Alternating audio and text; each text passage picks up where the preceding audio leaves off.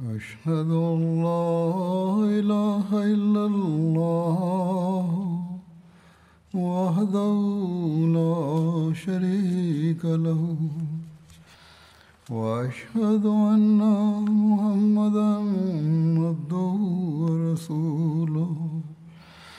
أما بعد فأعوذ بالله من الشيطان الرجيم. بسم الله الرحمن الرحيم. الحمد لله رب العالمين. الرحمن الرحيم. مالك يوم الدين. إياك نعبد وإياك نستعين. اهدنا الصراط المستقيم. صراط الذين أنعمت عليهم غير المغضوب عليهم ولا الضالين.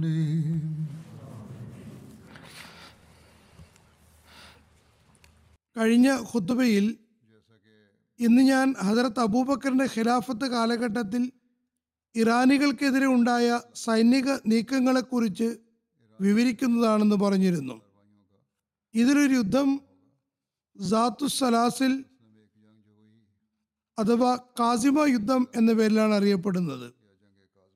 ഇത് ഹിജറ പന്ത്രണ്ടാം വർഷം മുഹറമിലാണ് നടന്നത്. ഈ യുദ്ധം മൂന്ന് പേരുകളിൽ അറിയപ്പെടുന്നു. സാത്തു സലാസിൽ യുദ്ധം കാസിമ യുദ്ധം ഹഫീർ യുദ്ധം. ഈ യുദ്ധം സാത്തു സലാസിൽ അഥവാ ചങ്ങല യുദ്ധം എന്നറിയപ്പെടുന്നതിന് കാരണം എന്തെന്നാൽ അറബിയിൽ സിൽസില എന്ന് പറയുന്നത് ചങ്ങലയ്ക്കാണ്. അതിന്റെ ബഹുവചനമാണ് സലാസിൽ. ഈ യുദ്ധത്തിൽ ഇറാനിയൻ സൈനികർ ആരും ഓടിപ്പോകാതിരിക്കാൻ വേണ്ടി പരസ്പരം ചങ്ങലയിൽ ബന്ധിതരായിരുന്നു. സാത്തു സലാസിൽ യുദ്ധത്തെക്കുറിച്ചുള്ള ഈ പരാമർശത്തെ ചില ചരിത്രകാരന്മാർ അംഗീകരിക്കുന്നില്ല. ഈ യുദ്ധം മുസ്ലിങ്ങളും ഇറാനികളും തമ്മിൽ കാസിമ എന്ന സ്ഥലത്തിനടുത്ത് വെച്ചാണ് നടന്നത്. അതുകൊണ്ട് ഇത് കാസിമ യുദ്ധം എന്നും അറിയപ്പെടുന്നു. കാസിമ ബസറയിൽ നിന്ന് ബഹ്റൈനിലേക്ക് പോകുന്ന വഴിയിൽ ബഹറിൽ ഉള്ള ഒരു സ്ഥലമാണ്. ഹഫീർ എന്ന പ്രദേശത്ത് വെച്ച് നടന്നതുകൊണ്ട് ഇത് ഹഫീർ യുദ്ധം എന്നും അറിയപ്പെടുന്നു. ഈ യുദ്ധത്തിൽ മുസ്ലിങ്ങളുടെ സൈന്യാധിപൻ ഹദ്രത്ത് ഖാലിദ് ബിന് വലീദ് ആയിരുന്നു. ഇറാനിയൻ സൈന്യത്തലവന്റെ പേര് ഹർമുസ് എന്നാണ്. മുസ്ലിങ്ങളുടെ സൈന്യബലം പതിനെണ്ണായിരമായിരുന്നു നേരത്തെ ഖുത്തുബകളിൽ പരാമർശിച്ചിരുന്നതുപോലെ ഹർമുസ് ഇറാനികളുടെ ഭാഗത്തു നിന്ന് ഈ പ്രദേശത്തിന്റെ ഭരണാധിപതി ആയിരുന്നു. അയാൾ കുടുംബ കുലമഹിമയിലും അന്തസ്സിലും ആഭിജാത്യത്തിലുമൊക്കെ മറ്റ് ഇറാനിയൻ നേതാക്കന്മാരെക്കാളും മുകളിലായിരുന്നു. ഇറാനിലെ പ്രമുഖരായ ആളുകൾ സാധാരണ തൊപ്പിക്ക് പകരം വിലപ്പിടിപ്പുള്ള തൊപ്പികളാണ് ധരിച്ചിരുന്നത്. കുടുംബ കുലമഹിമയിലും അന്തസ്സിലുമെല്ലാം എത്ര ഉന്നത നിലവാരത്തിലാണോ അതനുസരിച്ച് വിലപ്പിടിപ്പുള്ള തൊപ്പി അവർ ധരിച്ചിരുന്നു. ഏറ്റവും വില കൂടിയ തൊപ്പിയുടെ വില ഒരു ലക്ഷം ദീർഘമായിരുന്നു അത് അന്തസ്സിലും ആഭിജാത്യത്തിലും ഉന്നത നിലവാരത്തിലുള്ള ആളുകളാണ് ധരിച്ചിരുന്നത്. ഹർമുസിന്റെ തൊപ്പിയുടെ വില ഒരു ലക്ഷം ദീർഘമാണ് അതിൽ നിന്ന് തന്നെ അയാളുടെ സ്ഥാനത്തെക്കുറിച്ച് ഊഹിക്കാവുന്നതേ ഉള്ളൂ. ഇറാനികൾക്കിടയിൽ അയാളുടെ ഔന്നിത്യം സർവസമ്മതമായിരുന്നു എന്നാൽ ഇറാഖിന്റെ പ്രാന്തപ്രദേശങ്ങളിൽ താമസിച്ചിരുന്ന അറബികൾ അയാളെ വെറുപ്പോടുകൂടിയാണ് കണ്ടിരുന്നത്. കാരണം അയാൾ അറേബ്യൻ അതിർത്തികളിൽ ഉണ്ടായിരുന്ന ഭരണാധികാരികളിൽ വെച്ച് ഏറ്റവും അധികം കാഠിന്യവും അക്രമവും ചെയ്യുന്ന ആളായിരുന്നു. അറബികൾക്ക് അയാളോട് എത്രമാത്രം വെറുപ്പുണ്ടായിരുന്നു എന്നാൽ മുസ്ലിങ്ങളല്ലാത്ത അറബികൾ എന്തെങ്കിലും മോശമായ കാര്യത്തെക്കുറിച്ച് പരാമർശിക്കുമ്പോൾ ഹർമുസിന്റെ പേര് ശൈലി എന്ന നിലയ്ക്ക് ഉപയോഗിച്ചു വന്നിരുന്നു. അവരിങ്ങനെ പറയുമായിരുന്നു ഇന്ന വ്യക്തി ഹർമുസിനേക്കാളും വൃത്തികെട്ടവനാണ്. ഇന്ന വ്യക്തി ഹർമുസിനേക്കാളും മോശക്കാരനാണ്. മോശ പ്രകൃതമുള്ളവനാണ്. ഇന്ന വ്യക്തി ഹർമുസിനേക്കാളും നന്ദി കെട്ടവനാണ് അതുകൊണ്ട് തന്നെ ഹർമുസിന് അറബികളുമായി കൂടെ കൂടെ ഏറ്റുമുട്ടേണ്ടി വരുമായിരുന്നു. മറുഭാഗത്ത് ഹർമുസിന് ഇന്ത്യയിലെ കടൽക്കൊള്ളക്കാരുമായും പൊരുതേണ്ടി വന്നിട്ടുണ്ടായിരുന്നു. ഏതായിരുന്നാലും ഹസ്രത്ത് ഖാലിദുബിന് വലീദ് യമാമയിൽ നിന്ന് പുറപ്പെടുന്നതിന് മുമ്പേ ഹർമുസിന് ഒരു കത്തയച്ചിരുന്നു അദ്ദേഹം തന്റെ കത്തിൽ ഇങ്ങനെ എഴുതി അമ്മാബാദ് അനുസരിക്കുകയാണെങ്കിൽ സുരക്ഷിതനാകുന്നതാണ്. സ്വന്തം നിലയ്ക്കും തന്റെ സമൂഹത്തിന്റെ സംരക്ഷണത്തിനുമുള്ള ജാമ്യം നേടുക. ജിസിയ കൊടുക്കാൻ തയ്യാറാവുക. അല്ലെങ്കിൽ നിനക്ക് നിന്നെ തന്നെ അല്ലാതെ മറ്റാരെക്കുറിച്ചും പരാതിപ്പെടാൻ കഴിയുന്നതല്ല. ഞാൻ നിന്നെ എതിരിടുന്നതിന് വേണ്ടി കൊണ്ടുവന്ന സമൂഹം മരണത്തെ നിങ്ങൾ ജീവിതത്തെ ഇഷ്ടപ്പെടുന്നത് പോലെ ഇഷ്ടപ്പെടുന്നവരാണ്. അതിരത് ഖാലിദിന്റെ കത്ത് ഹർമുസിന് കിട്ടിയപ്പോൾ അയാൾ ഉർദുഷീർ അഥവാ കിസ്ര രാജാവിന് അതേക്കുറിച്ച് അറിയിപ്പ് കൊടുക്കുകയും തന്റെ സൈന്യങ്ങളെ സ്വരുക്കൂട്ടി വളരെ ശീഘ്രഗതിയിൽ നീങ്ങുന്ന ഒരു സൈന്യവുമായി ഉടൻ തന്നെ അതിർത്ത് ഖാലിദിനെ നേരിടാൻ കാസിമിയിൽ എത്തുകയും ചെയ്തു.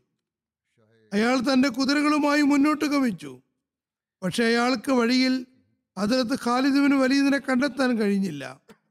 മാത്രമല്ല മുസ്ലിങ്ങളുടെ സൈന്യം ഹഫീറിൽ സംഘടിക്കുന്നു എന്ന് അയാൾക്ക് അറിയിപ്പും കിട്ടി.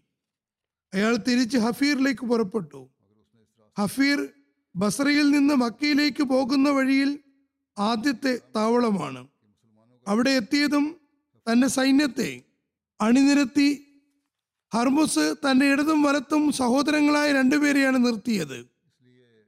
അതിൽ ഒരാളുടെ പേര് കബാസ് എന്നും മറ്റൊരാളുടെ പേര് അനുഷ് ജാൻ എന്നുമായിരുന്നു. ഇറാനികൾ തങ്ങളെ ചങ്ങലയിൽ ബന്ധിച്ചിട്ടുണ്ടായിരുന്നു. ഒരു നിവേദനത്തിൽ ഇങ്ങനെ തന്നെയാണ് വിവരിച്ചിട്ടുമുള്ളത്. പറയപ്പെടുന്നത് ആ അവസരത്തിൽ ഇതിന് എതിരഭിപ്രായമുണ്ടായിരുന്ന ആളുകൾ ഈ കാഴ്ച കണ്ടപ്പോൾ അവരോട് പറഞ്ഞു നിങ്ങൾ ശത്രുക്കൾക്ക് വേണ്ടി സ്വയം തങ്ങളെ ചങ്ങലയിൽ ബന്ധിച്ചു കൊടുക്കുകയാണോ? ഇങ്ങനെ ചെയ്യരുത്. ഇത് ദുശകരമാണ്. അപ്പോൾ ഇതിന് അനുകൂലമായിട്ടുള്ള ആളുകൾ പറഞ്ഞു ചങ്ങലയിൽ ബന്ധിതരാകേണ്ടതാണ്. നിങ്ങളെ സംബന്ധിച്ച് നിങ്ങൾ ഓടി രക്ഷപ്പെടാനുള്ള തീരുമാനത്തിലാണ് എന്ന് ഞങ്ങൾക്കറിയാം. അതിർത്ത് ഖാലിദ് ഹഫീറിലെത്തിയെന്ന് ഹർമുസ് അറിഞ്ഞപ്പോൾ അതിർത്ത് ഖാലിദ് തന്റെ സൈന്യവുമായി കാസിമിയിലേക്ക് തിരിച്ചു. ഹർമുസ് അതേക്കുറിച്ച് അറിഞ്ഞപ്പോൾ കാസിമിയിലേക്ക് പോവുകയും അവിടെ തമ്പടിക്കുകയും ചെയ്തു. ഹർമുസും അയാളുടെ സൈന്യവും അണിനിരന്നു. കുടിവെള്ളം അവരുടെ നിയന്ത്രണത്തിലായിരുന്നു. അതിനകത്ത് ഖാലിദിന് വലിയതെത്തിയപ്പോൾ അദ്ദേഹത്തിന് വെള്ളമില്ലാത്ത സ്ഥലത്ത് തമ്പടിക്കേണ്ടി വന്നു. കൂടെയുള്ളവർ അതേക്കുറിച്ച് പരാതി പറയാൻ തുടങ്ങി. അദ്ദേഹത്തിന്റെ വിളിയാൾ ഇങ്ങനെ വിളംബരപ്പെടുത്തി. എല്ലാവരും ഇറങ്ങുക. സാധന സാമഗ്രികൾ താഴേക്കിറക്കുക. ശത്രുക്കളുമായി വെള്ളത്തിനു വേണ്ടി പൊരുതുക. അള്ളാഹുവാണെ രണ്ട് കൂട്ടലിൽ വെച്ച് ആരാണോ കൂടുതൽ സ്ഥൈര്യം കാണിക്കുകയും രണ്ട് സൈന്യങ്ങളിലും വെച്ച് കൂടുതൽ അന്തസ്സുള്ള സൈന്യവും അവർക്ക് വെള്ളത്തിന്റെ നിയന്ത്രണം ലഭിക്കുന്നതാണ്. അങ്ങനെ സാധന സാമഗ്രികൾ ഇറക്കി വെച്ചു. സൈന്യത്തിന്റെ വാഹനവ്യൂഹം അവിടെ തന്നെ നിൽക്കുകയും കാലാൾപ്പട മുന്നോട്ട് ഗമിക്കുകയും ചെയ്തു. ശത്രുക്കളെ ആക്രമിച്ചു. രണ്ടു ഭാഗത്തും യുദ്ധം ആരംഭിച്ചു. അള്ളാഹുതോടൊപ്പം തന്നെ ഒരു സഹായവും അയക്കുകയുണ്ടായി. മുസ്ലിങ്ങളുടെ അണികൾക്ക് പിന്നിൽ മഴ പെയ്തു. അത് മുഖേന മുസ്ലിങ്ങൾക്ക് ശക്തി ലഭിക്കുകയും ചെയ്തു. ഹർമുസ് ഖാലിദിനെതിരിൽ ഒരു കൂടപദ്ധതി തയ്യാറാക്കിയിരുന്നു. അയാൾ തന്റെ പ്രതിരോധ സംഘത്തോട് പറഞ്ഞു അയാൾ ഖാലിദിനെ ദ്വന്ദ്യുദ്ധത്തിന് വേണ്ടി വിളിക്കുന്നതാണ്. അതായത് ഞാൻ അദ്ദേഹത്തെ മല്ലയുദ്ധത്തിൽ സക്രിയമാക്കുമ്പോൾ നിങ്ങൾ ഓർക്കാപ്പുറത്ത് രഹസ്യമായി ഖാലിദിനു മേൽ ആക്രമണം നടത്തണം. അതിനുശേഷം ഹർമുസ് യുദ്ധമുഖത്തേക്ക് വന്നു. അതിലത്ത് ഖാലിദ് തന്റെ കുതിരയിൽ നിന്നിറങ്ങി. ഹർമുസും കുതിരപ്പുറത്ത് നിന്നിറങ്ങി. അയാൾ ഖാലിദിനെ പൊരുതാൻ ക്ഷണിച്ചു. അതിലത്ത് ഖാലിദ് അയാളുടെ അടുത്തേക്ക് നടന്നുപോയി. രണ്ടുപേരും തമ്മിൽ യുദ്ധം തുടങ്ങി. അതിലത്ത് ഖാലിദ് ഹർമുസിനെ നല്ലപോലെ വരിഞ്ഞു മുറുക്കി. അപ്പോൾ ഹർമുസിന്റെ പ്രതിരോധ സംഘം വഞ്ചന കാണിച്ചുകൊണ്ട് അതിലത്ത് ഖാലിദിനെ ആക്രമിക്കുകയും അദ്ദേഹത്തെ തങ്ങളുടെ വലയത്തിലാക്കുകയും ചെയ്തു. ഇങ്ങനെ രണ്ടുപേർ പരസ്പരം ഏറ്റുമുട്ടുമ്പോൾ മറ്റുള്ളവർ ആരും ആക്രമിക്കാൻ പാടില്ല. പക്ഷേ അയാളുടെ സൈന്യം അദ്ദേഹത്തെ ആക്രമിച്ചു. എന്നിട്ടും ഹജറത്ത് ഖാലിദ് ഹർമുസിന്റെ കഥ കഴിച്ചു. ഹജറത്ത് കാക്ക ബിൻ ഇറാനികളുടെ ഈ വഞ്ചന കണ്ടപ്പോൾ ഹർമുസിന്റെ പ്രതിരോധ സംഘത്തെ ആക്രമിച്ചു. അവരെ വളയുകയും മരണത്തിന്റെ നിദ്രയിലേക്ക് തള്ളിവിടുകയും ചെയ്തു. ഇറാനികൾ സമ്പൂർണമായി പരാജയപ്പെട്ടു. അവർ പിന്തിരിഞ്ഞോടി. ഈ ഓടുന്നവരിൽ കബാസും അനുഷ്ഠാനും ഉണ്ടായിരുന്നു. മുസ്ലിങ്ങൾ രാത്രിയുടെ അന്ധകാരത്തിലും ഇറാനികളെ പിന്തുടരുകയും യൂഫ്രട്ടീസിന്റെ പാലം വരെ അതായത് ഇന്ന് ബസറയുള്ള സ്ഥലം വരെ അവരെ കൊന്നൊടുക്കുകയും ചെയ്തു. അവസാനം അതിർത്ത് ഖാലിദ് സമരാർജിത സ്വത്തുക്കൾ സ്വരുക്കൂട്ടി. അതിൽ ഒരു ഒട്ടകത്തിന്റെ അത്രയും ഭാരമുള്ള ചങ്ങലകളും ഉണ്ടായിരുന്നു. അതിന്റെ ഭാരം ആയിരം റാത്തല ആയിരുന്നു. അതായത് ചങ്ങലകൾ ഏറെക്കുറെ മുന്നൂറ്റി എഴുപത്തി അഞ്ച് കിലോ ഉണ്ടായിരുന്നു. അത് സമരാർജിത സ്വത്തുക്കളിൽ അതർ തബൂബക്കറിന് അയച്ചു കൊടുത്തു. അക്കൂട്ടത്തിൽ ഹർമുസിന്റെ ഒരു ലക്ഷം ദീർഘം വിലയുള്ള ആഭരണങ്ങളാൽ അലങ്കൃതമായ തൊപ്പിയും ഉണ്ടായിരുന്നു. അതിർത്ത് അബൂബക്കർ ഈ തൊപ്പി അതിലത്ത് ഖാലിദിന് വലീദിന് സമ്മാനിച്ചു. അതിലത്ത് ഖാലിദ് വിജയസുവാർത്തിയും സമരാർജിത സ്വത്തിന്റെ അഞ്ചിലൊന്നും ഒരു ആനയെയും മദീനയിലേക്ക് അയച്ചു. എല്ലാ ഭാഗത്തും ഇസ്ലാമിക സൈന്യത്തിന്റെ വിജയം വിളംബരപ്പെടുത്തി. സർബിൻ ഉലൈബ് അഞ്ചിലൊന്ന് സ്വത്തും ആനയുമായി മദീനയിലെത്തി. മദീനക്കാർക്ക് അതിനു മുമ്പ് ആനയെ കാണാൻ അവസരമുണ്ടായിട്ടില്ല. മദീനക്കാരുടെ കാര്യം മാത്രമല്ല അറേബ്യയിലുള്ളവരും അബ്രഹിയുടെ ആനകളെയല്ലാതെ പിന്നീട് അന്നുവരെയും ആനയുടെ രൂപം പോലും കണ്ടിട്ടുണ്ടായിരുന്നില്ല. ജനങ്ങൾക്ക് കാണിച്ചു കൊടുക്കുന്നതിന് വേണ്ടി അതുമായി പട്ടണത്തിൽ മുഴുവനും ചുറ്റുകയുണ്ടായി. വൃദ്ധ സ്ത്രീകൾ ആനയെ കണ്ടപ്പോൾ വളരെ അത്ഭുതപ്പെട്ടുകൊണ്ട് തങ്ങളെ കാണുന്നത് അള്ളാഹുവിന്റെ സൃഷ്ടി തന്നെയാണോ എന്ന് പറയുകയുണ്ടായി. അവർ കരുതിയത് അത് വല്ല കൃത്രിമ വസ്തുവും ആയിരിക്കുമെന്നാണ്. ആ ആനയെ അതിർത്ത് അബൂബക്കർ സറിനോടൊപ്പം തന്നെ ഖാലിദിന്റെ അടുത്തേക്ക് തിരിച്ചയച്ചു.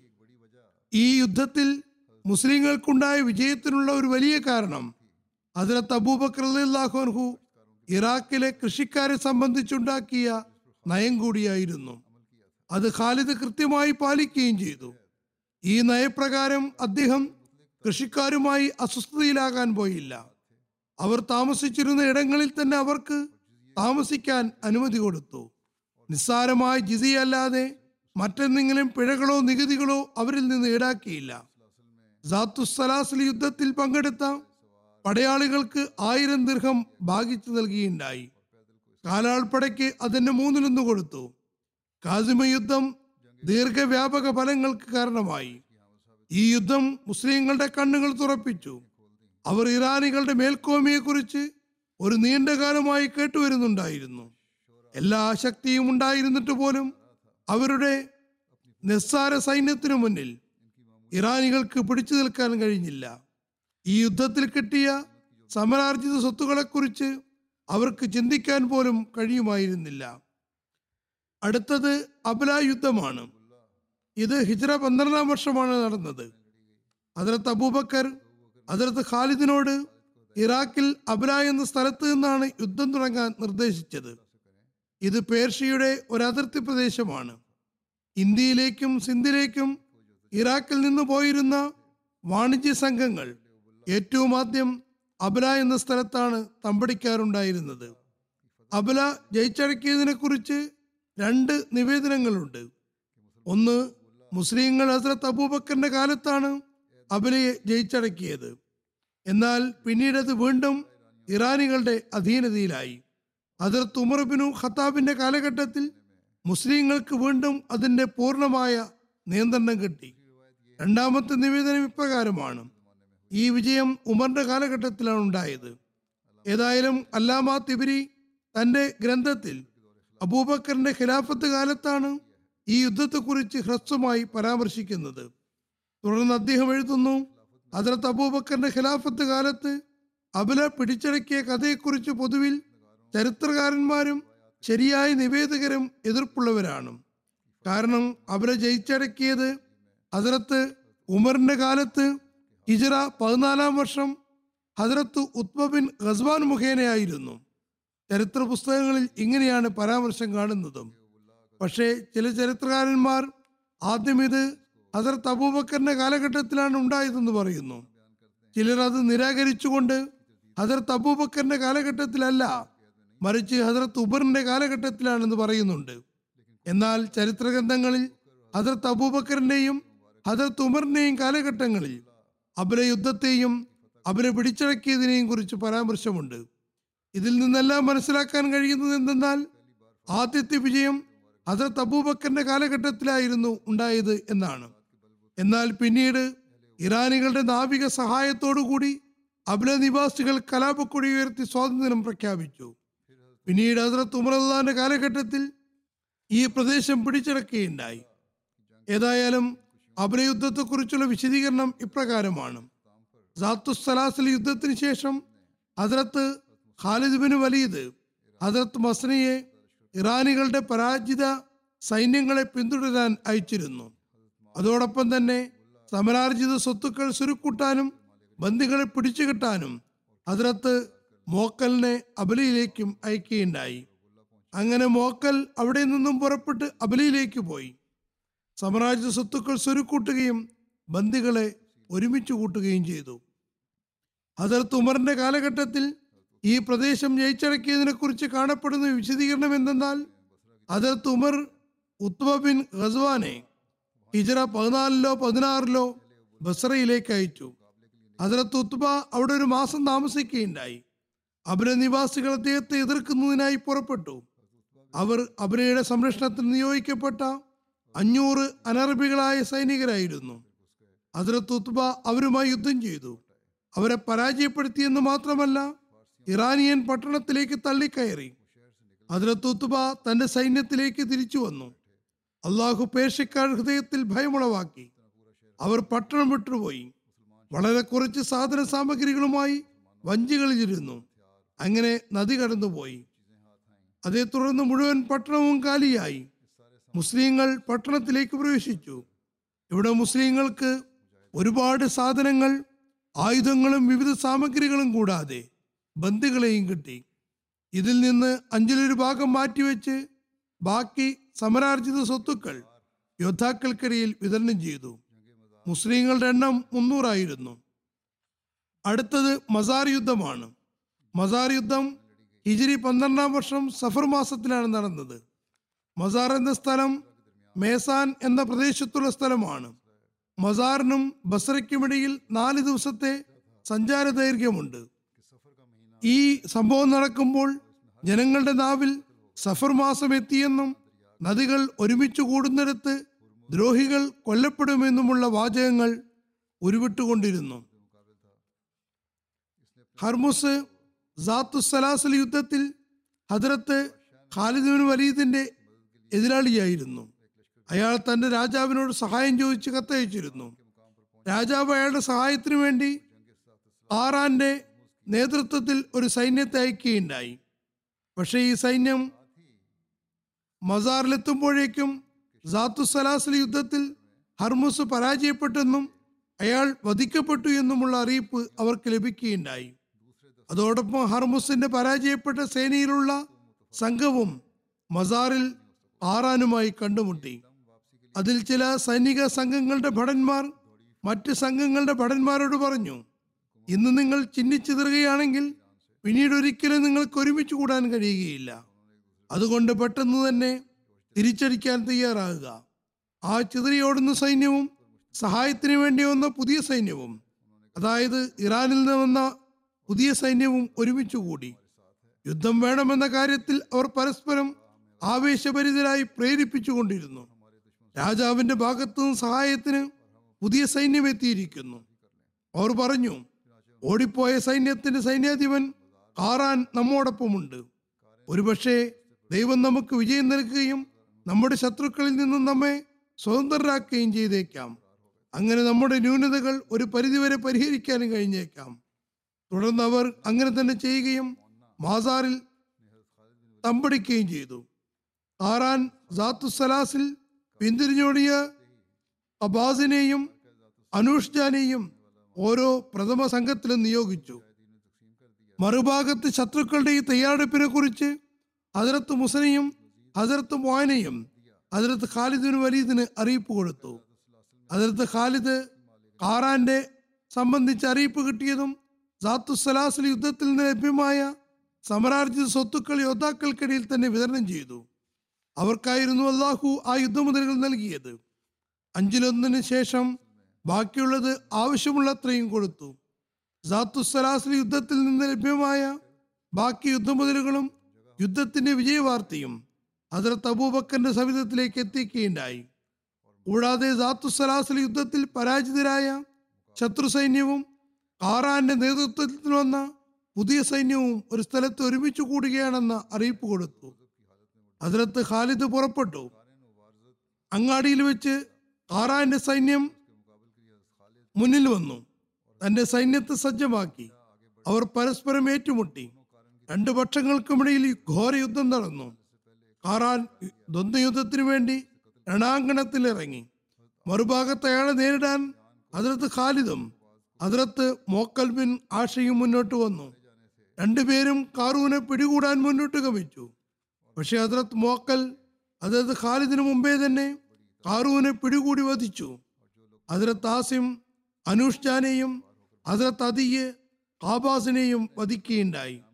ഈ മൂന്ന് നേതാക്കളും കൊല്ലപ്പെട്ടപ്പോൾ ഇറാനികൾ ആത്മവിശ്വാസം നഷ്ടപ്പെട്ടവരായി. അങ്ങനെ രണാങ്കണം വിട്ട് പിന്തിരിഞ്ഞോടി ഈ യുദ്ധത്തിൽ പേർഷ്യക്കാരുടെ ഒരു വലിയ എണ്ണം ആളുകൾ കൊല്ലപ്പെട്ടു.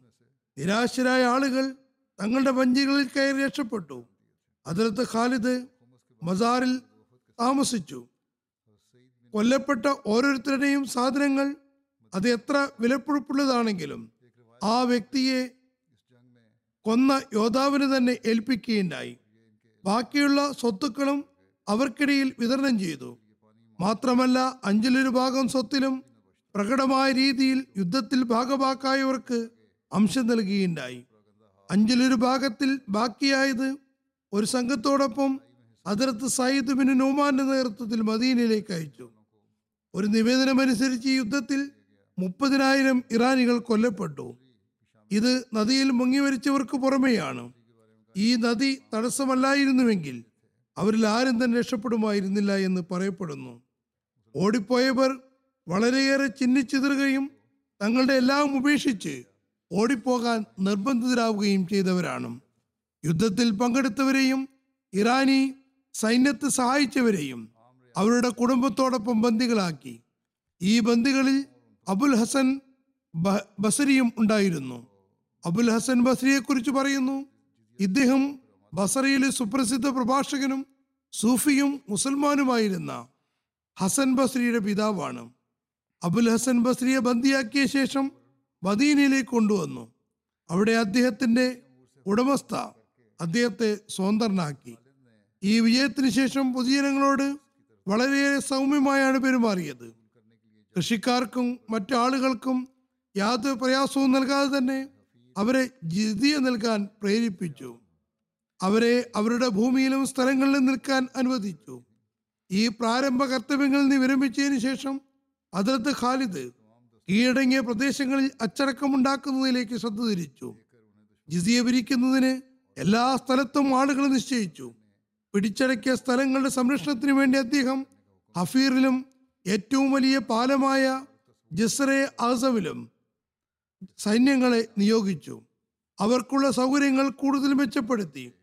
സൈന്യങ്ങളുടെ എല്ലാ സംഘത്തിനും മേൽനോട്ടത്തിനു വേണ്ടി ഓഫീസർമാരെ നിയോഗിക്കുകയും ശത്രുക്കളുടെ രഹസ്യവും പരസ്യവുമായ നീക്കങ്ങളെക്കുറിച്ച് അറിയാനും ആവശ്യമെങ്കിൽ അവരോട് യുദ്ധം ചെയ്യാനും കൽപ്പിക്കുകയും ചെയ്യുകയുണ്ടായി. ഇറാനിയൻ മണ്ണിൽ കാൽവെച്ചതും ഇസ്രയേലിന്റെ സൈന്യങ്ങൾ പരാജയപ്പെട്ടു തുടങ്ങി എന്നത് തന്നെ അതിർത്ത് ഖാലിദിന്റെ യുദ്ധപാഠവും വ്യക്തമാക്കുന്നുണ്ട്. അവരുടെ ശ്വാസം നിലയ്ക്കുകയും ആവേശം തണുത്തുറഞ്ഞു പോവുകയും ചെയ്തു. മാതാർ യുദ്ധം ഹൈറയിൽ നിന്ന് കുറച്ചകലെ വെച്ചായിരുന്നു നടന്നത്. ഹൈറ ഉപദ്വീപിനും മതായിനും ഇടയ്ക്ക് സ്ഥിതി ചെയ്യുന്ന സ്ഥലമാണ്. ഈ യുദ്ധത്തിനും അനുബന്ധ പ്രവർത്തനങ്ങളിൽ നിന്നും വിരമിച്ചതിന് ശേഷം അതായത് ഖാലിദുവിന് വലിയത് ശത്രുക്കളുടെ അടക്കമനക്കങ്ങൾ ശ്രദ്ധിച്ചുകൊണ്ടിരുന്നു. അവരുടെ നീക്കങ്ങൾ വീക്ഷിച്ചിരുന്നു. വീണ്ടും ഇസ്ലാമിനെതിരിൽ ഒരുമിച്ച് കൂടുന്നുണ്ടോ എന്നും ശ്രദ്ധിച്ചിരുന്നു. ഇനി അടുത്തത് വൽജ യുദ്ധമാണ്. വൽജ യുദ്ധം ഹിജരി പന്ത്രണ്ടിലാണ് നടന്നത്. കസ്കർ എന്ന സ്ഥലത്തെ വരണ്ട പ്രദേശമാണ് വലജ വലജ യുദ്ധം എന്ന പേരിലും ഒരു യുദ്ധമുണ്ട്. വലജ യുദ്ധം ഹിജറ പന്ത്രണ്ടാം വർഷം സഫർ മാസത്തിലാണ് നടന്നത്. വലജ കസ്കറിന്റെ അടുത്തുള്ള ഒരു വരണ്ട പ്രദേശമാണ്. മസാർ യുദ്ധത്തിൽ ഇറാനികൾക്കുണ്ടായ ലജ്ജാകരമായ പരാജയത്തിൽ അവരുടെ വലിയ വലിയ നേതാക്കന്മാരും കൊല്ലപ്പെട്ടിരുന്നു. അതിൽ ഇറാനി ചക്രവർത്തി തന്ത്രപൂർവമായൊരു നീക്കം നടത്തി. വളരെ തയ്യാറെടുപ്പോടുകൂടി മുസ്ലിങ്ങൾക്ക് നേരെ പദ്ധതി ആവിഷ്കരിച്ചു. അങ്ങനെ ഇറാനിയൻ ഭരണകൂടം ഇറാഖിൽ താമസിക്കുന്ന ക്രിസ്ത്യാനികളുടെ ഒരു വലിയ ഗോത്രമായ ബക്കർ ബിൻ വായലിന്റെ നേതാക്കന്മാരെ ഇറാനിലേക്ക് ഒഴിച്ചു. അവരെ മുസ്ലിങ്ങൾക്കെതിരെ യുദ്ധം ചെയ്യാൻ പ്രേരിപ്പിച്ചുകൊണ്ട് ഒരു സൈന്യത്തെ തയ്യാറാക്കി. ഈ സൈന്യത്തിന് നേതൃത്വം സുപ്രസിദ്ധ കുതിരപ്പടയാളിയായ അന്തരസിനെയാണ് ഏൽപ്പിച്ചത്. ഈ സൈന്യം വലജിയിലേക്ക് പുറപ്പെട്ടു. ഇറാഖിൽ ക്രിസ്ത്യാനികളുടെ ഒരു വലിയ ഗോത്രമായ ബക്കർ ബിൻ വായിൽ നിവസിച്ചിരുന്നു. ഉർദുഷേർ ചക്രവർത്തി അവരെ വിളിപ്പിച്ചു. അവരുടെ ഒരു സൈന്യത്തെ തയ്യാറാക്കി അവർ മുസ്ലിങ്ങളുമായി യുദ്ധം ചെയ്യാൻ വലജിയിലേക്ക് പറഞ്ഞയക്കുകയും ചെയ്തു. ഹൈറയുടെയും കസ്കറിന്റെയും പ്രാന്തപ്രദേശങ്ങളിലുള്ള ആളുകളും കൃഷിക്കാരും ഈ സൈന്യത്തോടൊപ്പം കൂടി. ഹൈറ കൂഫയിൽ നിന്ന് മൂന്ന് മൈൽ തെക്കു പടിഞ്ഞാറുള്ള ഒരു പട്ടണമാകുന്നു. കസ്കർ കൂഫയ്ക്കും ബസറയ്ക്കും ഇടയിലുള്ള പ്രദേശമാണ്. മുസ്ലിങ്ങളെ പരാജയപ്പെടുത്തിയതിന് മുഴുവൻ കീർത്തിയും അറേബ്യൻ ക്രിസ്ത്യാനികൾക്ക് മാത്രമായി കിട്ടരുതെന്ന് കരുതി. അവർ തങ്ങളുടെ ഒരു വലിയ സൈന്യാധിപനായ ജാസിബിയെയും ഒരു വലിയ സൈന്യത്തോടൊപ്പം അവർക്ക് പിന്നിൽ തന്നെ പറഞ്ഞയച്ചു. ഈ പേർഷ്യൻ നേതാവിന് തന്റെ സൈന്യം വളരെ വലുതാണെന്ന് തോന്നിയപ്പോൾ അയാൾ ഹസരത്ത് ഖാലിദ് വലീദിനെ ആക്രമിക്കാൻ തീരുമാനിച്ചു. അതത്ത് ഖാലിദ് വലീദിന് പേർഷ്യൻ സൈന്യം വലജിയിൽ ഒരുമിച്ച് കൂടുന്നു എന്ന അറിയിപ്പ് കിട്ടിയപ്പോൾ അദ്ദേഹം ബസ്രയുടെ സമീപത്താണ് ഉണ്ടായിരുന്നത് അദ്ദേഹം പേർഷ്യൻ സൈന്യത്തെ മൂന്ന് ഭാഗങ്ങളിലൂടെ ആക്രമിക്കാനും അങ്ങനെ അവരുടെ സംഘടിത ശക്തിയെ ഭിന്നിപ്പിക്കാനും പെട്ടെന്ന് ആക്രമിച്ചുകൊണ്ട് പേർഷ്യൻ സൈന്യത്തെ അസ്വസ്ഥതയിലാക്കുന്നതാണ് ഉചിതമെന്നും കരുതി. തുടർന്ന് അദ്ദേഹം സുവേദ് ബിൻ മുക്കറിനെ തന്റെ പകരക്കാരനായി നിശ്ചയിച്ചു. അദ്ദേഹത്തോട് ഹഫീറിൽ തന്നെ തങ്ങാൻ നിർദ്ദേശിക്കുകയും ചെയ്തു. അദ്ദേഹമാകട്ടെ ദജിലയുടെ താഴ്ഭാഗത്ത് വിട്ടയച്ചു പോയ ആളുകളുടെ അടുത്തെത്തുകയും ചെയ്തു. ശത്രുക്കളെ സംബന്ധിച്ച് എപ്പോഴും ജാഗരൂകരായിരിക്കാനും അലസരാകരുത് എന്നും അവർ ഉപദേശിച്ചു. പിന്നെ തന്റെ സൈന്യവുമായി വലജയിലേക്ക് മുന്നേറി. ശത്രു സൈന്യത്തെയും അവരുടെ സംഘങ്ങളെയും നേരിടാൻ ഇറങ്ങി. ഘോര യുദ്ധം നടന്നു. അതിർത്ത് ഖാലിദ് ബിൻ വലീദ് സൈന്യത്തിന് രണ്ടു ഭാഗത്തും യോദ്ധാക്കൾ മുഖേന സംരക്ഷണം ഒരുക്കിയിരുന്നു. അവസാനം സംരക്ഷണത്തിനുള്ള ആ രണ്ട് സൈനിക സംഘങ്ങളും മുഖേന ശത്രുക്കൾക്ക് മേൽ ആക്രമണം നടത്തി. ഇറാനിയൻ സൈന്യം പരാജയപ്പെട്ട് പിന്തിരിഞ്ഞോടി. പക്ഷേ അതിനകത്ത് ഖാലിദ് ബിൻ വലീദ് മുന്നിൽ നിന്നും സംരക്ഷണ സംഘങ്ങൾ പിന്നിൽ നിന്നും അവർ വളഞ്ഞു. അവർ തികച്ചും നിഷ്പ്രഭരായി. എത്രത്തോളം എന്നാൽ തങ്ങളുടെ കൂടെയുള്ളവർ കൊല്ലപ്പെടുന്നത് പോലും അവർ ഗവനിച്ചില്ല ശത്രു സൈന്യത്തിന്റെ സൈന്യാധിപൻ പരിക്ഷീണനായി അവസാനം കൊല്ലപ്പെട്ടു. കൃഷിക്കാരോട് അതത് ഖാലിദ് ബിൻ വലീദ് നേരത്തെയുള്ള നയം തന്നെ അനുവർത്തിച്ചു. അതായത് അവർ വധിച്ചില്ല. യുദ്ധം ചെയ്യുന്നവരെയും അവരുടെ മക്കളെയും സഹായികളെയും ബന്ദികളാക്കി. സാധാരണ ജനങ്ങളോട് ജിതിയ കൊടുക്കാനും ദിമ്മികളാകാനും ആവശ്യപ്പെട്ടു. അവരത് അംഗീകരിക്കുകയും ചെയ്തു. അടുത്തത് ഉലൈസ് യുദ്ധത്തെക്കുറിച്ചുള്ള പരാമർശമാണ്. ഉലൈസ് യുദ്ധം ഹിജറ പന്ത്രണ്ട് സഫർ മാസത്തിലാണ് നടന്നത്. ഉലൈസും ഇറാഖിന്റെ പ്രാന്തപ്രദേശങ്ങളിലുള്ള ഒരു സ്ഥലമാകുന്നു. അതിനകത്ത് ഖാലിദിന്റെ കൈകളാൽ വലജിയുടെ ദിവസം ബക്കർ ബിൻ വായിൽ ഗോത്രത്തിനും ഇറാനികൾക്ക് സംഭവിച്ച മറ്റൊരു ദാരുണമായ പരാജയവും കാരണം അവരുടെ സഹോദരങ്ങളായ ക്രിസ്ത്യാനികൾ രോഷാകുലരായിരുന്നു. അവർ ഇറാനികൾക്കും ഇറാനികൾ അവർക്കും കത്തുകൾ എഴുതി. ഉലൈസ് എന്ന സ്ഥലത്ത് അവരെല്ലാവരും കൂടി. അവരുടെ നേതാവായി അബ്ദുൽ അസ്വദ് അജലി നിയമിക്കപ്പെട്ടു. തുടർന്ന് ഇറാനിയൻ ചക്രവർത്തി ബഹമൻ ജാസിബയ്ക്ക് ഇങ്ങനെ കത്തെഴുതി. നിങ്ങൾ നിങ്ങളുടെ സൈന്യവുമായി ഉലൈസിലേക്ക് എത്തുക പേർഷ്യയിലെയും അറേബ്യയിലെയും ക്രിസ്ത്യാനികളിൽ നിന്ന് അവിടെ ഒരുമിച്ച് കൂടിയിട്ടുള്ള ആളുകളുമായി കൂടിച്ചേരുക. പക്ഷേ ബഹ്മൻ ജാസിബിയ സൈന്യത്തോടൊപ്പം പോയില്ല. അയാൾ തന്റെ സ്ഥാനത്ത് മറ്റൊരു പ്രസിദ്ധ യോദ്ധാവായ ജാപാനെ പറഞ്ഞയച്ചു. അയാൾക്ക് ഇങ്ങനെ കൽപ്പന നൽകി. ജനഹൃദയങ്ങളിൽ യുദ്ധവീര്യമുണ്ടാക്കുക. പക്ഷേ ഞാൻ വരുന്നതുവരെ ശത്രുക്കളുമായി യുദ്ധം ആരംഭിക്കരുത്. അവർ സ്വയം ആരംഭം കുറിച്ചാലല്ലാതെ. ജാബാൻ ഉലൈസിലേക്ക് പുറപ്പെട്ടു. ബഹ്മൻ ജാസിബിയ ഇറാനിൻ ചക്രവർത്തിയായ ഉർദുഷേറിന്റെ അടുത്തേക്ക് കൂടിയാലോചനയ്ക്ക് വേണ്ടി പോയി. പക്ഷെ അവിടെ എത്തിയപ്പോൾ രാജാവ് രോഗിയായി കിടക്കുന്നതാണ് കണ്ടത്. ബഹ്മൻ ജാസിബിയ അയാളുടെ ശുശ്രൂഷയിൽ മുഴുകി. ജാപാന് ഒരു നിർദ്ദേശവും കൊടുത്തതുമില്ല. ജാപാൻ ഒറ്റയ്ക്ക് സൈന്യവുമായി യുദ്ധത്തിലേക്ക് നീങ്ങിക്കൊണ്ട് സഫർ മാസത്തിൽ ഉലൈസിലെത്തി. വിവിധ ഗോത്രങ്ങളും ഹൈറയുടെ പ്രാന്തപ്രദേശങ്ങളിലുള്ള അറേബ്യൻ ക്രിസ്ത്യാനികളും ജാപാന്റെ അടുക്കൽ ഒരുമിച്ച് കൂടി. അതിർത്ത് ഖാലിദിന് ക്രിസ്ത്യൻ ഗോത്രങ്ങൾ ഒരുമിച്ച് കൂടുന്നു എന്ന അറിയിപ്പ് ലഭിച്ചപ്പോൾ അവരെ നേരിടാൻ പുറപ്പെട്ടു. പക്ഷേ ജാപാനും വളരെ അടുത്തെത്തിയെന്ന് അദ്ദേഹത്തിന് മനസ്സിലായി. അതിർത്ത് ഖാലിദ് അവിടെയുള്ള അറബികളുമായും ക്രിസ്ത്യാനികളുമായും മാത്രം ഒരുതാനാണ് ഉദ്ദേശിച്ചത്. പക്ഷേ ഉലൈസിൽ ജാബാനെ അഭിമുഖീകരിക്കേണ്ടി വന്നു. ജാബാൻ ഉലൈസിലെത്തിയപ്പോൾ അനറബികൾ ജാബാനോട് എന്താണ് ഉദ്ദേശമെന്ന് ചോദിച്ചു. അതായത് ഞങ്ങൾ ആദ്യം അവരോട് യുദ്ധം ചെയ്യണമോ? അതല്ല ഭക്ഷണം കഴിച്ചിട്ട് മതിയോ? ജാബാൻ പറഞ്ഞു ശത്രുക്കൾ നിങ്ങളുമായി പ്രശ്നമുണ്ടാക്കുന്നില്ലെങ്കിൽ നിങ്ങൾ നിശബ്ദരായിരിക്കുക. പക്ഷേ ഞാൻ കരുതുന്നത് അവർ നിങ്ങളെ ഓർക്കാപ്പുറത്ത് ആക്രമിക്കുമെന്നാണ് അവർ നിങ്ങൾക്ക് ഭക്ഷണം കഴിക്കാൻ അവസരം നൽകില്ല. പക്ഷെ അവർ ജാപാൻ പറഞ്ഞതനുസരിച്ചില്ല. ഭക്ഷണത്തളികൾ നിരത്തി ഭക്ഷണം വിളമ്പി. എല്ലാവരെയും വിളിച്ച് ഭക്ഷണം കഴിക്കുന്നതിൽ വ്യാപൃതരായി. അതിർത്ത് ഖാലിദ് ശത്രുക്കളെ ആക്രമിക്കുന്നതിന് വേണ്ടി എത്തിക്കഴിഞ്ഞിരുന്നു. സാധന സാമഗ്രികൾ ഇറക്കാൻ കൽപ്പിച്ചു. അത് പൂർത്തിയായപ്പോൾ ശത്രുക്കളിലേക്ക് തിരിച്ചു. അതിർത്ത് ഖാലിദ് തന്റെ സമീപം സര- സംരക്ഷണ സൈന്യത്തെ നിർത്തിയിരുന്നു. ശത്രുക്കളുടെ നിരയിലേക്ക് കയറി അവരെ വെല്ലുവിളിച്ചുകൊണ്ട് വിളിച്ചു പറഞ്ഞു അബ്ഹർ എവിടെ? അബ്ദുൽ അസദ് എവിടെ? മാലിക് ബിൻ ഐസ് എവിടെ? മാലിക് ഒഴികെ ബാക്കി എല്ലാവരും ഭീരുത്വം കാരണം നിശബ്ദരായിരുന്നു. മാലിക് അദ്ദേഹത്തെ നേരിടാൻ പുറപ്പെട്ടു.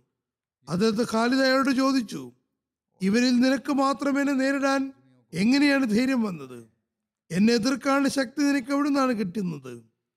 ഇത്രയും പറഞ്ഞ് അദ്ദേഹം അയാളെ ആക്രമിക്കുകയും വധിക്കുകയും ചെയ്തു.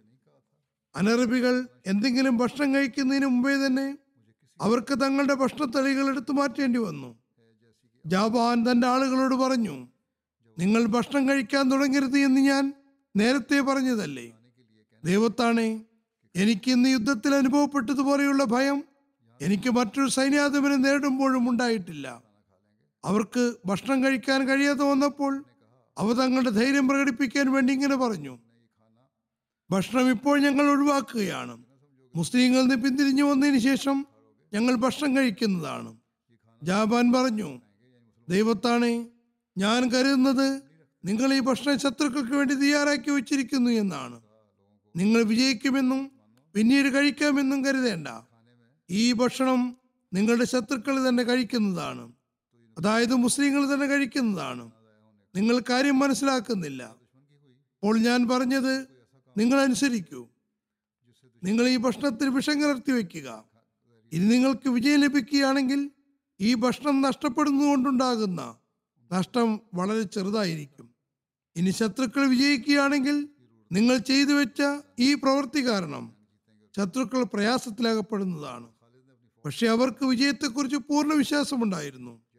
അവർ പറഞ്ഞു ഇതിൽ വിഷം കലർത്തേണ്ട ആവശ്യമില്ല. ഞങ്ങൾ സുഖമായി യുദ്ധം ജയിക്കുകയും പിന്നെ വന്ന് ഭക്ഷണം കഴിക്കുകയും ചെയ്യുന്നതാണ്.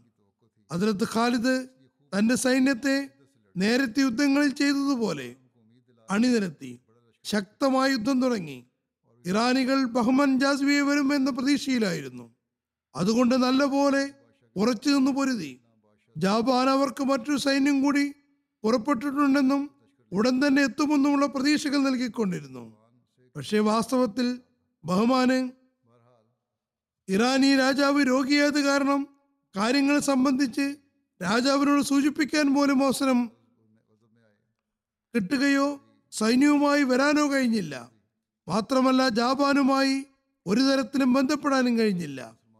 ഈ യുദ്ധത്തിൽ മുസ്ലിങ്ങളും ശത്രുക്കളെതിരിൽ വളരെ ആവശ്യത്തോടെ ശക്തമായി പൊരുതി. ഇറാനിയൻ സൈന്യത്തിന്റെ ആവേശവും മുസ്ലിങ്ങൾക്കുണ്ടായ ബലക്ഷയത്തെയും കുറിച്ച് ഒരു ചരിത്രകാരൻ എഴുതുന്നു. ഇറാനിയൻ സൈന്യത്തിൽ നിന്ന് ആദ്യം ക്രിസ്ത്യാനികളാണ് യുദ്ധം ചെയ്തത്. പക്ഷെ അവരുടെ നേതാവ് മാലിക് ബിൻ കൈസ് കൊല്ലപ്പെട്ടു. കൊല്ലപ്പെട്ടപ്പോൾ അവരുടെ കാറ്റ് പോവുകയും അവർ നിരാശരാകുകയും ചെയ്തു.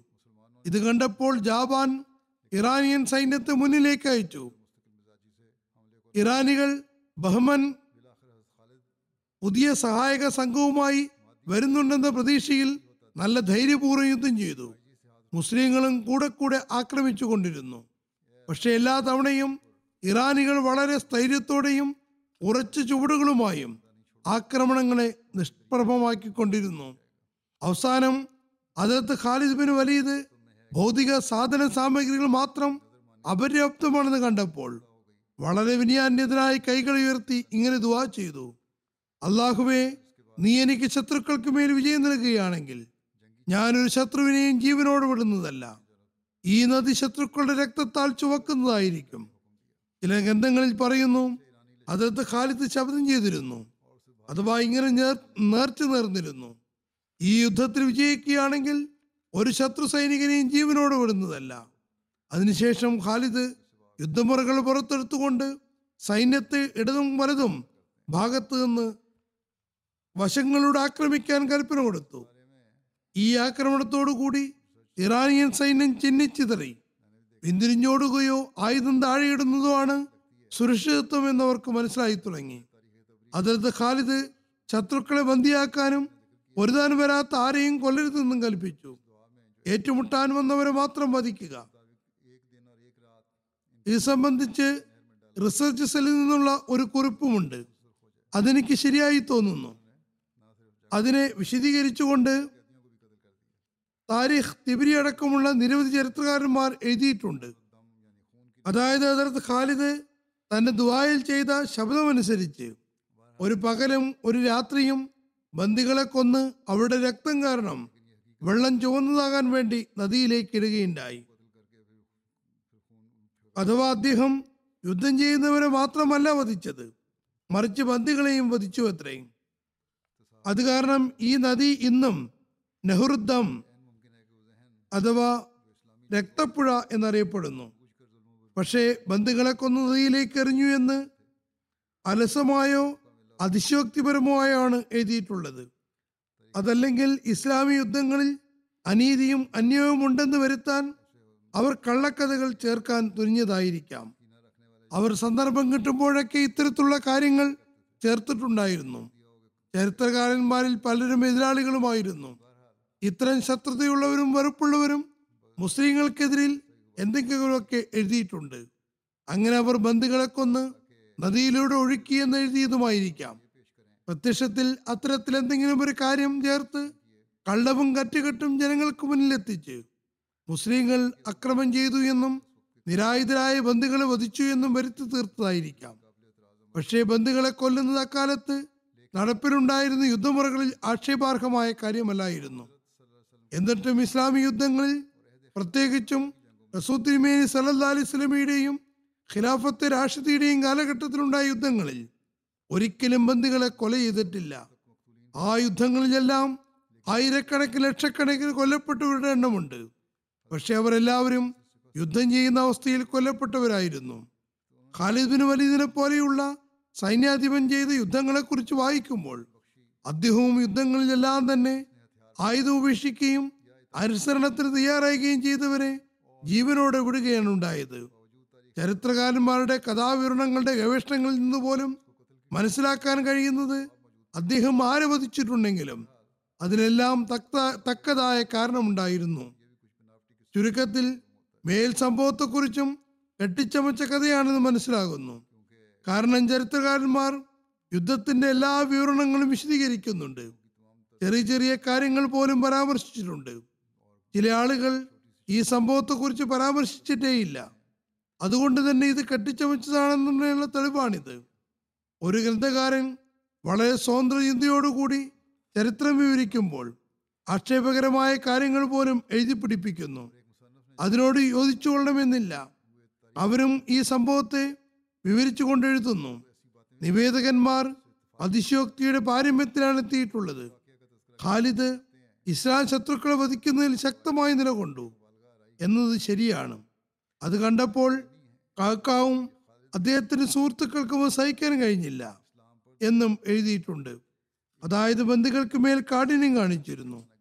പക്ഷെ അവരെ കൊന്നു എന്നത് തെറ്റാണ്.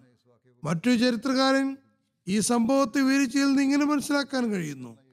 യഥാർത്ഥത്തിൽ ഇറാനികളെ കൊന്ന് നദിയിലേക്ക് എറിഞ്ഞിട്ടില്ല അദ്ദേഹം എഴുതുന്നു അതിർത്ത് ഖാലിദ് ധൈര്യപൂർവം യുദ്ധം ചെയ്ത് ക്രിസ്ത്യാനികളെ വധിക്കുകയും ഇറാനികളുടെ അണികളെ തകർക്കുകയും ചെയ്തു. അത് മണ്ണുകൊണ്ടുണ്ടാക്കിയ ചുമര് പോലെയായിരുന്നു. മാംസമുള്ള മനുഷ്യരെ പോലെയായിരുന്നില്ല. ഇറാനിയൻ സൈന്യം അതിന്റെ നീളം കാരണം ഒരുപാട് ദൂരത്തേക്ക് പരന്നിരുന്നു. അതുകൊണ്ട് അവർ ചന്ദ്രക്കല പോലെ പകുതി വളയമുണ്ടാക്കി മുസ്ലിങ്ങളെ തങ്ങളുടെ വളയത്തി വലയത്തിലാക്കി. ഇപ്പോൾ മുസ്ലിങ്ങളുടെ നാല് ഭാഗത്തും ഇറാനികളും അറേബ്യൻ ക്രിസ്ത്യാനികളും മാത്രമാണ്. അവർ ആവേശത്തോടു കൂടി പൊരുതി. പക്ഷേ മുസ്ലിങ്ങൾ പൊരുന്നത് പോലെയുള്ള ആവേശമൊന്നും ക്രിസ്ത്യാനികൾക്കുണ്ടായില്ല. ഓരോ മുസ്ലിം യോദ്ധാവും രക്തദാഹിയായ സിംഹമായി മാറി. ശക്തമായി പൊരുതിക്കൊണ്ട് പുല്ലും വയ്ക്കോലും മുറിച്ചു മാറ്റുന്നത് പോലെ ശത്രുക്കളെ അറുത്തിട്ടു. ഇറാനികളും മുസ്ലിങ്ങളെ ഷഹീദാക്കുകയും പരിക്കേൽപ്പിക്കുകയും ചെയ്തിട്ടുണ്ടെങ്കിലും വളരെ കുറച്ച് മുസ്ലിങ്ങൾ മാത്രമേ വീഴുന്നുണ്ടായിരുന്നുള്ളൂ. പരിക്കേറ്റവർ വർദ്ധിത വീര്യത്തോടു കൂടി പൊരുതി ഇറാനികൾ ധാരാളമായി മരിച്ചൊടുങ്ങുകയായിരുന്നു. അവരുടെ ശവശരീരങ്ങൾ കാരണം യുദ്ധമൈതാനം നിറഞ്ഞു. പരിക്കേറ്റ ഇറാനികൾ യുദ്ധമുഖത്ത് നിന്ന് ഓടിപ്പോയി. മുസ്ലിങ്ങൾ അന്ന് നടത്തിയ രക്തച്ചൊരിച്ചിൽ കാരണം അവരുടെ വസ്ത്രങ്ങളിൽ രക്തക്കരകളുണ്ടായി. ഖാലിദുബിന് വലീദിന്റെ വസ്ത്രത്തിന്റെ അവസ്ഥയും തന്നെയായിരുന്നു. ഇറാനികളുടെ രക്തം കൊണ്ട് ഭൂമി കുതിർന്നു. അധികം രക്തം വെള്ളം പോലെ ഒഴുകാൻ തുടങ്ങി. അവസാനം ഇറാനികൾക്ക് പരാജയമുണ്ടായി. അവർ സുബോധം നഷ്ടപ്പെട്ടോടാൻ തുടങ്ങി. മുസ്ലിങ്ങൾ അവിടെ പിന്തുടരുകയും വളരെ ദൂരത്തോളം അവരെ വധിക്കുകയും പിടിച്ചുകെട്ടുകയും ഒക്കെ ചെയ്തുകൊണ്ടിരുന്നു. ഇറാനികൾ അസ്വസ്ഥരായി ഓടുകയും അവരിൽ ആയിരക്കണക്കിന് പടയാളികൾ നദിയിൽ വീണ് മുങ്ങിപ്പോവുകയും ചെയ്തു. ഇറാനികൾ ഒരുപാട് ദൂരത്തേക്ക് പോയതിനു ശേഷമാണ് മുസ്ലിങ്ങൾ തിരിച്ചു വന്നത്. ഈ യുദ്ധത്തിൽ എഴുപതിനായിരം ഇറാനികൾ കൊല്ലപ്പെട്ടു. നൂറ്റി മുപ്പത്തിയെട്ട് മുസ്ലിങ്ങൾ ഷഹീദായി. ചരിത്രകാരന്മാർ മുസ്ലിങ്ങൾ എങ്ങനെയാണ് ഇറാനികളുടെ ഇത്രയും വലിയ എണ്ണത്തെ വധിച്ചത് എന്ന കാര്യത്തിൽ അത്ഭുതം കൂറുന്നു. ഒരു ചരിത്രകാരൻ എഴുതുന്നു നദി ചുവന്നു എന്ന സംഭവത്തെ ശരിയാണെന്ന് മനസ്സിലാക്കിയാൽ പോലും വ്യക്തമായി കാണാൻ കഴിയുന്നത് ഒരുപക്ഷെ പരിക്കേറ്റ പടയാളികൾ വെള്ളത്തിൽ മുങ്ങിയത് കാരണം അങ്ങനെ സംഭവിച്ചതായിരിക്കാമെന്നാണ്. അതുകൊണ്ട് ഇത്തരം സംഭവങ്ങളിൽ അതിശയോക്തിയുടെ അംശവും ഒരു പരിധിവരെ ചേർന്നിട്ടുണ്ടാകാം. അങ്ങനെ ഇസ്ലാമി യുദ്ധങ്ങളെയും അതിലത്ത് ഖാലിദിബിന് വലീദിന്റെ വ്യക്തിത്വത്തെയും ആക്രമിക്കാൻ അവസരം ഉണ്ടാക്കിയതുമാകാം. ഈ യുദ്ധങ്ങളിൽ മുസ്ലിങ്ങൾ മൃഗീയ നിലപാട് സ്വീകരിച്ചു എന്നും ആക്ഷേപം ഉന്നയിക്കുകയും ചെയ്യുന്നു. ഏതായാലും അള്ളാഹുന് തന്നെ നന്നായി അറിയാം. പക്ഷേ പ്രത്യക്ഷത്തിൽ ഇതൊരു ആരോപണമായി തന്നെ അനുഭവപ്പെടുന്നു. ശത്രുക്കൾ പരാജയപ്പെടുകയും അവരുടെ സൈന്യം ചിഹ്നിച്ചിതറുകയും മുസ്ലിങ്ങൾ അവരെ പിന്തുടർന്ന് തിരിച്ചു വരികയും ചെയ്തപ്പോൾ അതിലത്ത് ഖാലിദ് ഭക്ഷണത്തിന് സമീപം നിൽക്കുന്നുണ്ടായിരുന്നു. അദ്ദേഹം പറഞ്ഞു ഇത് ഞാൻ നിങ്ങൾക്ക് നൽകുകയാണ്. ഇത് നിങ്ങൾക്ക് വേണ്ടിയുള്ളതാണ്. കാരണം സുദ്ദിമേൻ സലഹ് സ്വലം യുദ്ധങ്ങളിൽ നിന്ന് പിന്തിരിഞ്ഞോടുന്ന ശത്രുക്കൾ തയ്യാറാക്കിയ ഭക്ഷണം തന്റെ സൈന്യത്തിന് വിതരണം ചെയ്തിട്ടുണ്ടായിരുന്നു. അങ്ങനെ രാത്രി ഭക്ഷണം എന്ന നിലയ്ക്ക് മുസ്ലിങ്ങൾ അത് കഴിച്ചു. നേരത്തെ പറഞ്ഞതുപോലെ ഉലൈസ് യുദ്ധത്തിൽ എഴുപതിനായിരം ശത്രുക്കൾ കൊല ചെയ്യപ്പെട്ടു. അങ്കേഷിയ പിടിച്ചടക്കിയതിനെ കുറിച്ച് എഴുതുന്നു. അള്ളാഹു ഹിജറ പന്ത്രണ്ട് സഫർ മാസത്തിൽ യുദ്ധം കൂടാതെ തന്നെ അങ്കേഷ്യയ്ക്ക് മേൽ വിജയം നൽകി. അങ്കേഷ്യ ഇറാഖിലുള്ള ഒരു പ്രദേശമാകുന്നു. അതിനകത്ത് ഖാലിദ് ഉലൈസ് വിജയത്തിന് ശേഷം തയ്യാറെടുപ്പുകൾ നടത്തി അങ്കേഷ്യയിൽ എത്തി. അദ്ദേഹം അവിടെ വരുന്നതിന് മുമ്പേ തന്നെ അവിടെയുള്ള ആളുകൾ ധൃതി ധൃതിപ്പെട്ട് തങ്ങളുടെ നാട് വിട്ട് ഓടിപ്പോയി. സവാദിലേക്ക് ചിഹ്നിച്ചിതറി ഇറാഖിൽ ഹസരത്ത് ഉമറിന്റെ ഖിലാഫത്ത് കാലത്ത് മുസ്ലിങ്ങൾ ജയിത്തടക്കിയ പ്രദേശങ്ങൾ അവിടെ ഉണ്ടായിരുന്ന കൃഷിയുടെ പച്ചളിപ്പ് കാരണമാണ് സവാദ് എന്ന പേരിൽ അറിയപ്പെടുന്നത്. അതിലത്ത് ഖാലിദ് അകേഷിയെയും അതിന്റെ പ്രാന്തപ്രദേശങ്ങളുള്ള സ്ഥലങ്ങളെയും ശക്തിപ്പെടുത്താൻ കൽപ്പിച്ചു.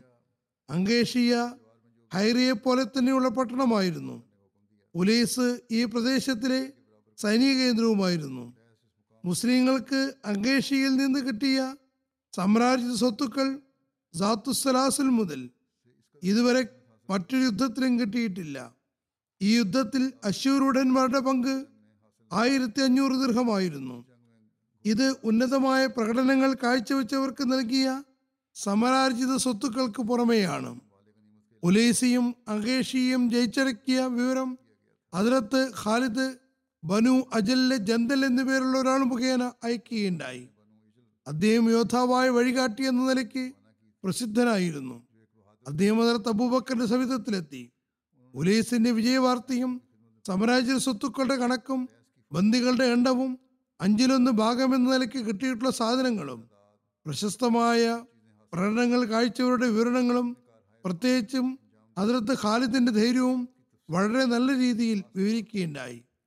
അതിർത്ത് അബൂബക്കറിന് അദ്ദേഹത്തിന്റെ ഉറച്ച അഭിപ്രായങ്ങളും വിജയവാർത്ത കേൾപ്പിക്കുന്ന ശൈലിയും ഏറെ ഇഷ്ടപ്പെട്ടു.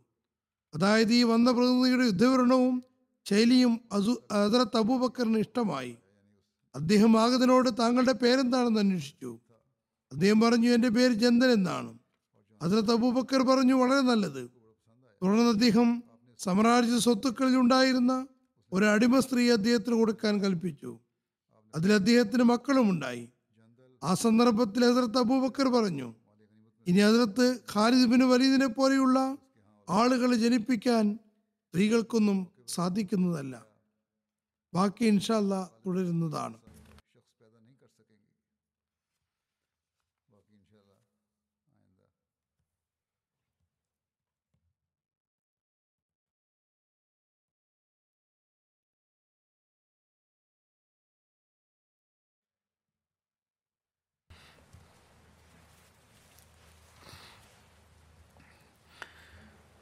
الحمد لله الحمد لله نحمده ونستعينه ونستغفره ونؤمن به ونتوكل عليه ونعوذ بالله من شرور أنفسنا ومن سيئات أعمالنا. من يهده الله فلا مضل له ومن يضلل فلا هادي له ونشهد ان لا اله الا الله ونشهد ان محمدا عبده ورسوله عباد الله رحمكم الله إن الله يأمر بالعدل واللسان وإيتاء ذي القربى وينهى عن الفحشاء والمنكر والبغي يعظكم لعلكم تذكرون.